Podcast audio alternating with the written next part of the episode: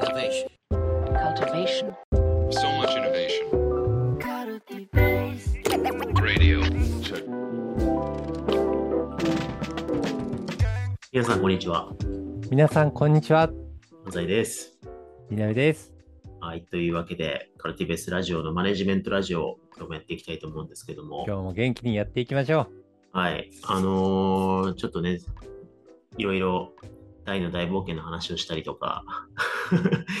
いろんな話をしてきましたけど、マネジメントらしい話題がやっとあの話せる会が、機会がありましう。たね本。当ですね。ははい。あの、ちょうど先日、我々、あの、経営チームで、あ、そうそう、このラジオは、耳ぐり CXO のみなべ安西でやってるんですけど、耳ぐりにね、ちょっと前に、執行役員 CCO として小沢美里さんにジョインいただいたっていうこともあって、ちょっと経営、2人組だったのが経営チームになったっていうのもある,、ので、ちょっと経営チーム合宿っていうのをやったんですよね。い。うん。そう。で、経営チームで、まあ、久々にオフラインで会って、小沢さんがね、関西に住んでリモートなので、大阪にね、お住まいでいらっしゃいますからね。そうなんですよ。でもすごいことですよね。遠隔でも経営チームができるっていう、ある種、実験でもありますよね。ああ、そうですね。なんか、今のところ普通にやれていて、なんかね、組織全体は我々フルリモートでうまくやらせていただいてるんですけど、まあ、経営チームとしてどうなるのかなっていうのは思ってたけど、まあ、今のところ、まあ、経営オンラインね、東京と大阪っていううん遠隔地でも、結構ハードな対話とかもちゃんとしながらね、やってるなって。そうですね。はい。はいやれてるなと思うんですけど。で、久々にオフラインで集まって、で、なんか、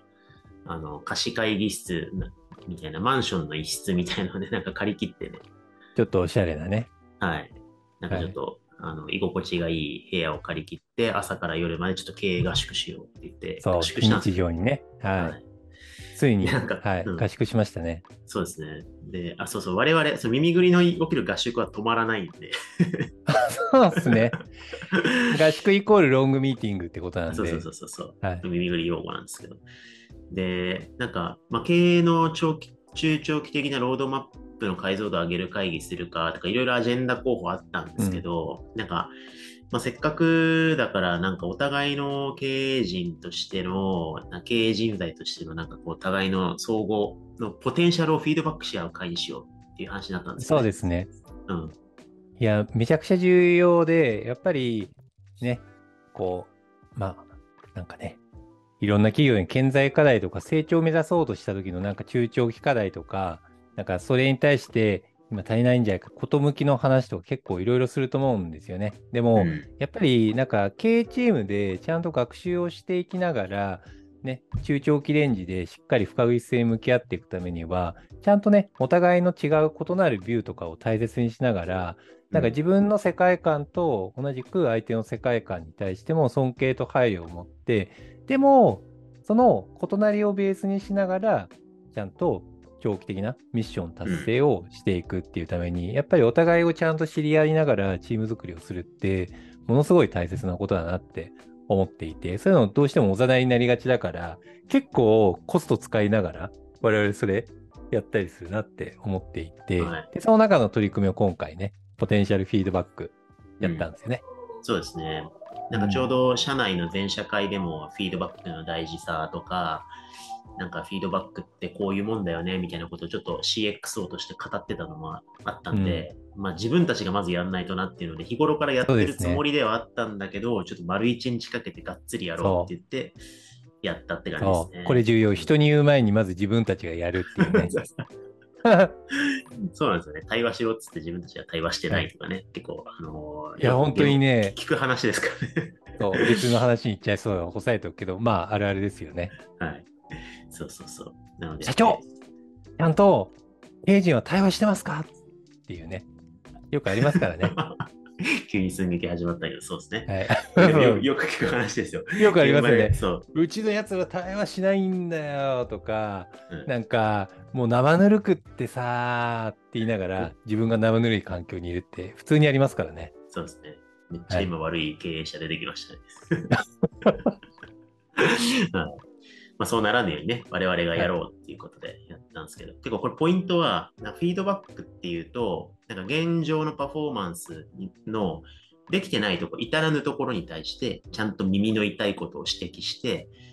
で、改善して耳の痛いフィードバック？そう。っていうね、まあ、そういう本もありますけど、フィ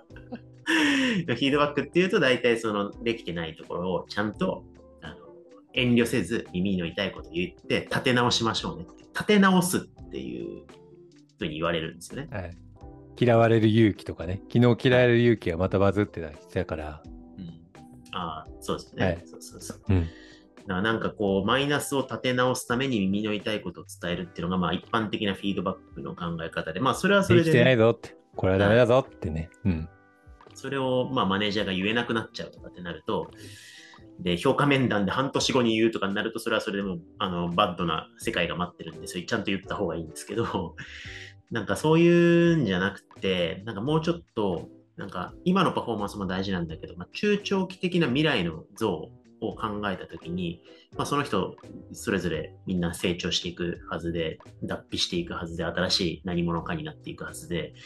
で、なんかその未来像のっていくつか可能性があると思うんですよね。いろんな世界線があると思うんですけど、なんかそこの、なんだろうな、思い描いた上で、こういう可能性もあるんじゃない？なんか、っていう、なんかもっとできるかもしれない。なんか別の可能性があるかもしれない。なんかそのポテンシャルをなんか相互に指摘、提案、触発し合う。これをなんか我々はポテンシャルフィードバックって呼ん。でるんですけど、まあ、フィードフォワードとかっていうふうにね、過去を顧みるんじゃなくて未来に向けてっていう言い方もありますけど、それにちょっと近いニュアンスで、ポテンシャルフィードバック、ポテンシャルフィードフォワードやろうと。っていうのをやったんですよね。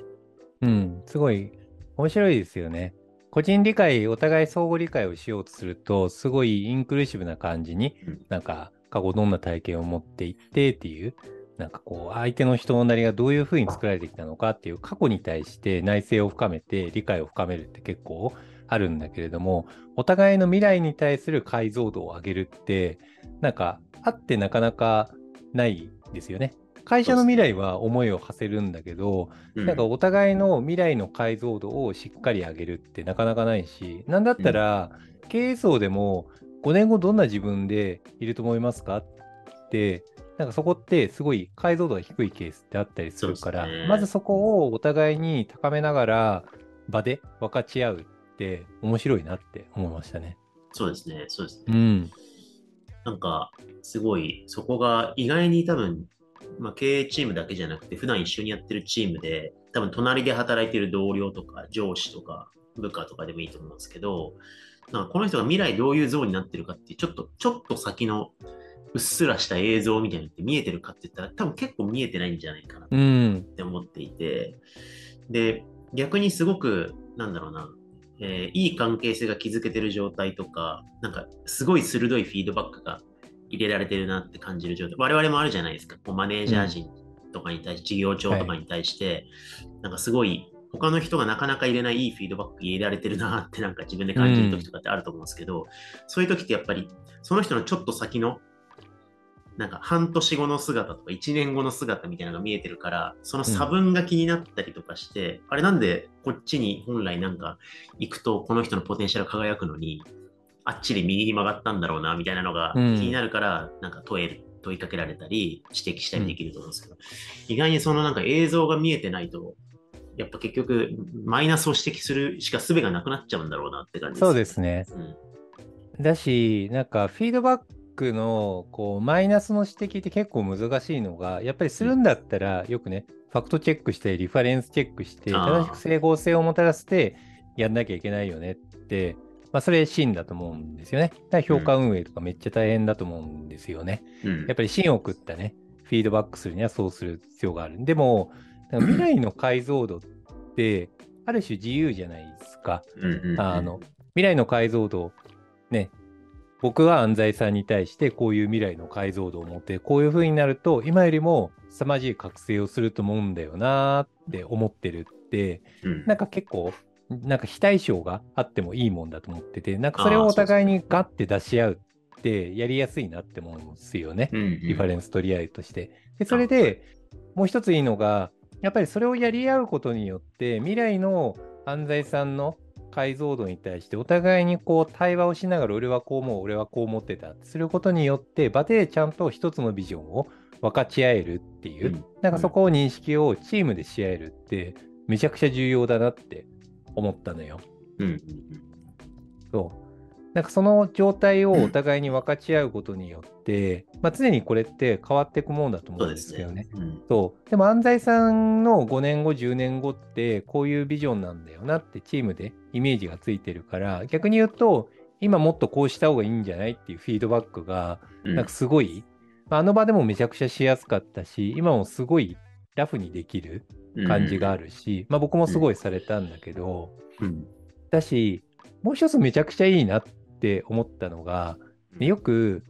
フィードバックは贈り物ですって言うじゃないですか。はいはい。あの結構言うんですよね。はい僕もやっぱりそういう言い方はするんだけど、贈り物って言いつつも、やっぱりフィードバックする方もされる側もちょっと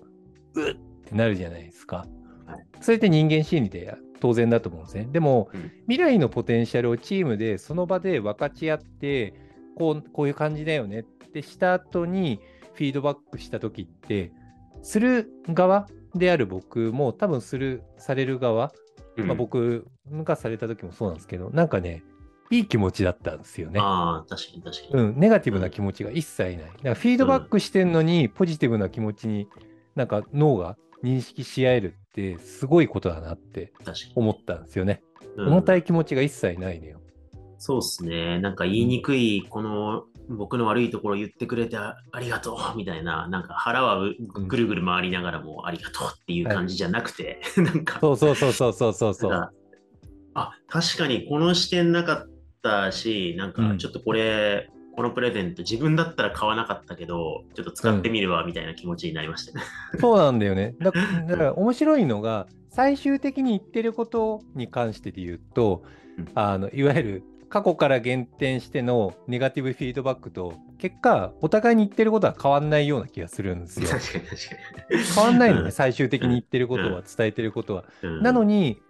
なんか、すごいポジティブな感じになれるって、すごいいいなって思ったのよ。確かにね。うん、人間心理ってすごい不思議だなって思ったんですけどねそうで。すね。いやーな、なんで僕これツイツイッターでつぶやいてすごい反響もあって、そのとつぶやきにも書いたんですけど、これこの世のすべてのチームでやった方がいいと思うって。いや、本当にそうですよね。うん結構やっぱりあの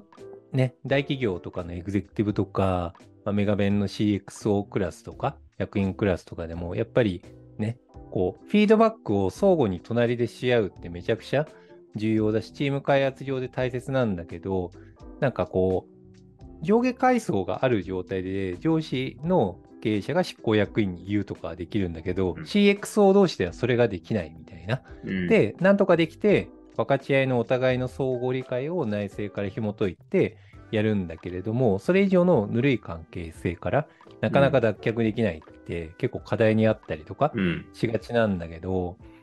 でもなんか結構全てのチームでそれって起こりがちだから、うん、あの、トップダウンで権威性高くスピード性高いチーム関係になって一方的なフィードバック関係になるか、ちょっとぬるいんだけれども、まあチームとしてフラットだけれども推進力がちょっと弱く成長性が弱いとか起こりがちなんだけど、なんか全てを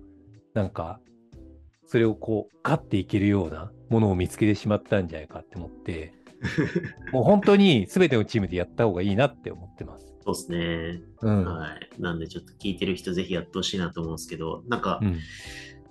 コツがあるような気もしていて、ありますね。で、うん、なんか、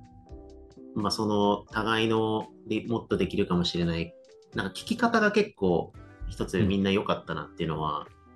えなんかこういう可能性はないんですか？みたいな、なんか例えば、はみたいな感じで、こういうふうなことを挑戦するっていう可能性はないですか？みたいな感じで、しっくりくるかどうかはなんか確認し合うコミュニケーション結構あったじゃないですか。ああ、それはそうだね。うん。例えば僕だったら、安西さんの前提である研究バックグラウンドとか、まあ、どうすれば実績を積み重ねるのかとか、なんかいろんな情勢とか俺は分からないけど、分からない大前提で僕のバックグラウンドを知ったらこう思うんだけどどうかなみたいな、なんかそういう対話的な配慮みたいなのは、なんかお互いの前提をちゃんと出しながらのコミュニケーションあったかもしれないですね。そうですね。うんなんか、プレゼントを押し付けて、これを使いなさいっていうよりかは、ちょっとこれ、あのあんま普段つけない柄のマフラーだと思うんだけど、どう？みたいな。で 確かにつけないけど、確かにでもに、それが似合うと言われるなら、なんかつけてみようかな、みたいな。なんかそういうちょっとはい。微妙なコミュニケーション、はい。対話的コミュニケーションがありながら、プレゼントをなんか押し付けないみたいな。はい。ので、なんかだ結果みんなその後なんか持ち帰ったものがあって、具体的なアクション実行したじゃないですか。ああ、そうだね。はいうん。してた、してた。うん、だからなんか言われて、確かにちょっと考えますって言って、結局その後何のアクションにもつながらないみたいなパターンもあると思うんですけど、なんかそのあたりがアクションにつながった一つの要因だったなと思ったのと、あともう一個僕良かったのは、みなべさんがね、一、人目やうん一、人目みなべさんだった。ああ、そうだね。はい、あれ良かったと思ってて、結構、はいあの、宮部さんもともとリフレクションをかなりして、自分なりに自分のロールモデルと自分のポテンシャルを結構言語化してきてくれてたじゃないですか。うん。だから、僕は僕のポテンシャルをこう思うって結構ストレートにはい宮部さんが最初言ってくれて、はあれで、開口一番僕の強みってから始まったじゃないですか。そうだからそれがフレームになったんですね。一応僕は話題提供で何を話したかっていうと僕の強みは4つくらいあると思っていてでこれが良さだと思っているっていうのをつらつらと話してったんですよね。うん、でそれを生かすためにはその強みを生かしてなんかロードマップを登らなきゃいけないんだけど5年10年15年20年30年とかで、まあ、こういう課題があると思っていてでそれにあたって まあ経営者なんでやっぱり売上規模だったりとかまあそういったのって欠かせないからそうなると経営レベルとしてこういう unlearning が発生すると思っていてで経営者としてはこういうふうな人はベンチマークにあると思うけれどもただ僕とその人たちは違うものなので、違う方たちなので、まあ、そういうインパクトを出しながらも、僕の強みみたいなのを生かしていきながら登るにはどうすればいいかなって考えていて、探索してるんだが、僕の中の仮説としては、あの、ここだと思うっていう、でもうまく言語化できない。ちょっと一緒に言語化手伝ってください。みたいな言い方してよね。あ、そうですね、そうですね。うん。そうそうそうそう。なんかやっぱそこで、なんか、あのーまず自分が、こう、懸命に言語化しながら自分のポテンシャルを信じ、言語化しようとしているみたいな態度を示してくれたっていうのがあるんで、なんかそこに、あのーなんだろう、共同的に乗っかることができたっていうのが一個と、あとそのフォーマットにのっとって、それ以降僕次、じゃあ僕の強 強みから話すと、私の強みはって ああんま言わないじゃん。だって、あれ、だって、経営者が僕の強みはこう思ってますって言わないじゃないですか。確かにね。そうそうそう。みたいなだからうん何の、何の嫌味とか気にせず僕自分の強みをうんとうとうと自分も語れたし、でその後小沢さんも遠慮がち、じゃあうん私も強みからいきますね って言って、っていけたんで、だからなあんかまあ、れよかったな。そうそう。うん。やっぱ、自分のポテンシャルを自分でなんかある種めめでられてないと結構。前提、そのポテンシャルを相互に高め合うって回んないと思うんで、で、そこってなんかみんなまあいろいろ人の目を気にしたり他人と比べたりとか、うん。ね、言いにくいとかいろんな理由で、なんかこう自己卑下したりしてる側面が多いと思うんですけど、いやだからうん重要だよ。あの、もう一つ僕リフレクションしてたのが、最近僕クエアアイナにすごいハマってるから、その話もしたんですよね。ファオ5ね僕、うんそう、ロールモデルの一つだなと思ってるんですけど、もうね、クエアアイナすごいいいから見てほしいんですけど、あまり話しすぎるとそれだけで1話使っちゃうから、あれなんですけど、まあ、なんか、ね、いこう、45っていう人たちがいて、めっちゃ傾聴的で対話的な人たちなんですよね。自信がない人に対して、ん、なんで何々はそう思ったのって、すごい温かい愛情の溢れる目でしながら、でも、いや、何々、あなたは本当に素晴らしい人なんだけど、人のよ人に対してそんなに頑張れるあなたこそ、自分に対して愛情を持たなきゃダメだよ。何々って。自分を愛するのは自分なんだよ。すごい言うんですよ、何回も何はい回も。はいはいはい。だから、その気持ちはね、すごい大切だと思う。そこがあって、ね、なんか始まるものもあったりするかあらー、逆に言うと、あの、なんか、私なんてってなっちゃいがちだけれども、なんかこう、そう、私なんて言ってる人に対して愛情を周りが注ぐってことも大切だし、自分に対して愛情を持てるっていうことをちゃんと本人も思えるっていうね。なんかそういう状態を作った後に始まるものでもあるのかもしれないね。うん、うん。うん確かにね。そうですね。ネットフリックスのクイアアイ、僕もうん何話か見たことありますけど、はい。あの、あれ、ポテンシャルフィードバックはあの感覚に近いかもしれないですね、確かにね。そうですね。うんそうなんですよ。なんか、ファオファイブのインタビューとか見てても、やっぱり愛はすごい重要だけれども、でもなんか成長のポテンシャルみたいなのを信じるのもすごい大切だっていうことをすい。ごい言ってて、あの感じですね。確かに確かに確かに。うん。そうですね。いやー、でも、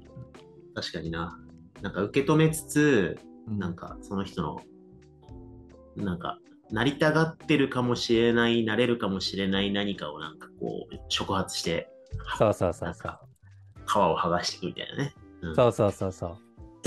あなたを愛するのはあなただし、ね。自分の内省とかをしながら自分を受け止めて自分を愛してほしいとも思うし、でもなりたい将来の未来ことも信じて、そこに対してお互いに信頼関係を築いていくっていう、あの感覚だよね。そうですね。すねと信頼。はい。いや、でもこれ、重要だなと思ったのは、うん。基本この目標を聞いたら、あの、その、まあ、みなべさんがこうこうこういうことを目標にしてて、ロールモデルにしててって聞いたら、そこは一旦もう尊重して固定して、うん。だったら現状こういうふうにすべきなんじゃないっていう、現在にフィードバックすると思うんですけど、なんかこの目標そのものになんかこう、向き合ったっていうか、ほんと。あ、だから、笑っちゃダメ。相手が思っている、うんなんか夢とかおずおず言ったりとかした時に、もう受け止めて、本当にすごいって、お互いに受け止めないとダメ。え、マジそんなよ思ってんのとか言っちゃダメ。絶対ダメ。そうですね。うん。まあ、僕はみなべさんのロールモデルに経営者が並んでる中に、あの、はいファブハイファイブって入ってた時はちょっと笑っちゃいましたけど。あ本当に？いいね、アイスブレイクだからね。でも本気に思ってる、最近。はい。愛と信頼ってすごい大切だなと思ってね。うん。まあそういうね、もうパラドパラドックス的な、なんか、あの、なんか自分の中で整合が取れてない部分も含めて晒すの大事じゃないですか。あ、そうだね。ロールモデルに経営陣、なんか名だたる経営者がいる中にファブファイブが入ってて、なんでクイクィア・アイなんですかみたいな。そうそうそうそう。みたいなね。なんかそういうなんか自自分を今こう表現してるんだけど、ここは実は納得いってないとか、こうありたいんだけど、実はこうありたいんだよね、みたいな。A なんだけど B なんだよね、みたいなのを、なんか素直に欲張りに表明して、これは一体何なんだろうか言ってみんなで一緒に言語化するみたいな。なんかそんな空間になってたのが良かったのかもしれないですね。うん。はい。というわけで、ちょっとぜひ皆さんも、あの、自分のチームでね、お試しいただけるといねいかなと思います。いや、本当に世界中のチームと、あとね、これ聞いてるエグゼクティブの方がいたら、隣をね、しかめっ面しながら、なんか進捗会議とか、経営進捗とやってる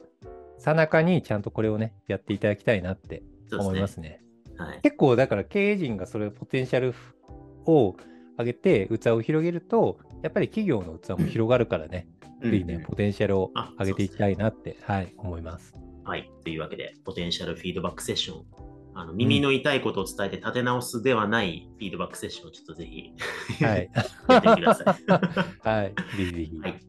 というわけで、今日はこのぐらいにしたいと思います。ありがとうございました。ありがとうございました。